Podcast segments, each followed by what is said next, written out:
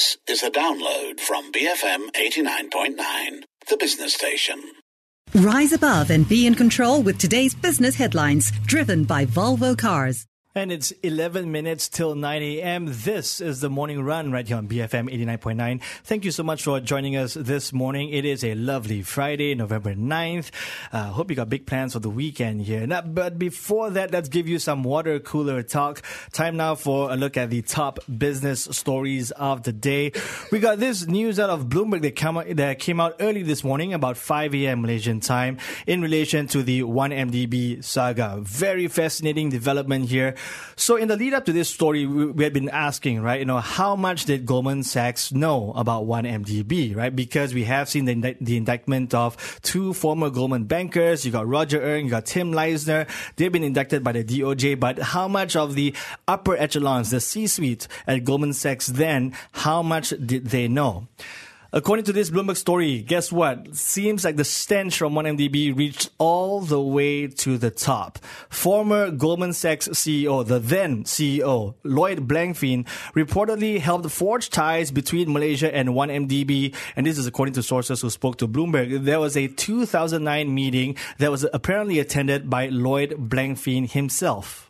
Yeah, so um, I mean, the, the, official DOJ indictment is two Goldman's individuals, as you say, Roger and Tim Leissner. But the Financial Times, I think, quite rightly pointing out that in any bank, there is a whole approval process where the, the various departments are concerned to get approval for disbursing money, whether you're a sovereign state government, uh, state country, or whether you're a company.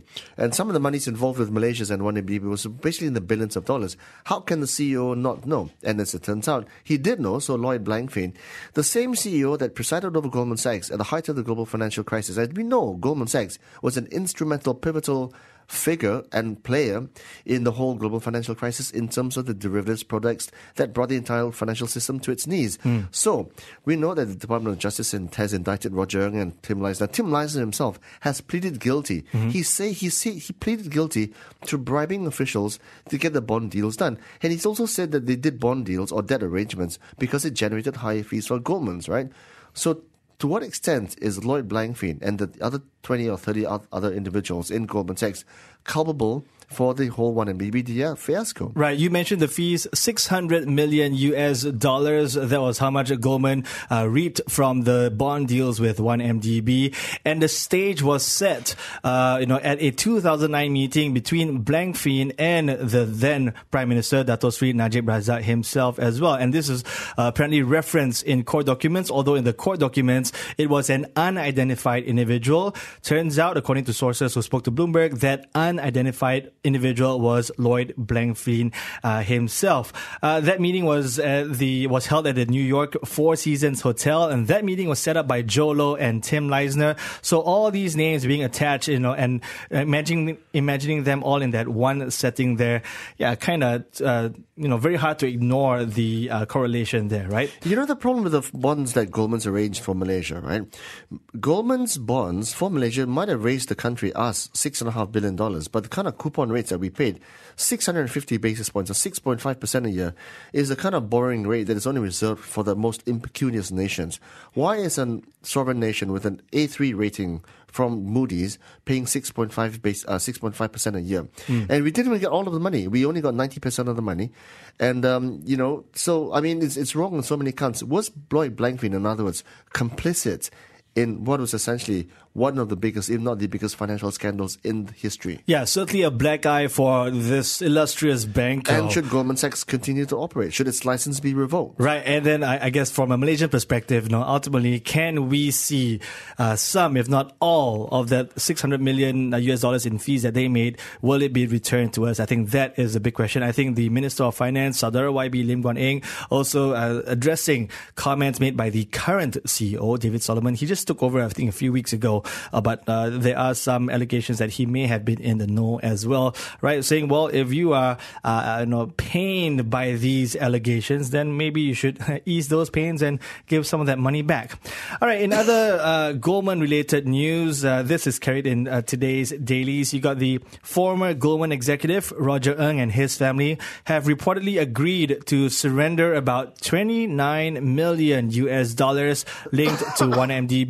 They uh, uh, reportedly going to surrender that to the Singapore authorities. But again, you know, Singapore authority is great, but then what about us here in Malaysia?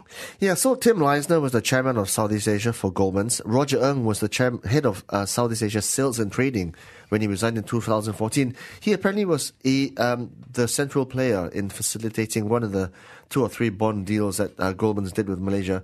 One of them was this $1.75 billion bond deal, uh, dubbed uh, Project Magnolia, 2012 May. So, um, so far, Roger Ng has been arrested in Malaysia. He's actually returned 40 million Sing, as you said, uh, to Singapore's government, which would eventually return back to Malaysia. But he's fighting extradition to the US. He doesn't want to go to America. you know why? The music there, very loud. very, very loud. Got it. All right. So, uh, again, I'm sure, once again, I've been saying this many, many times. This is the story that keeps on giving. So, I'm sure this will, will not be the last we hear of 1MDB and potentially Goldman as well.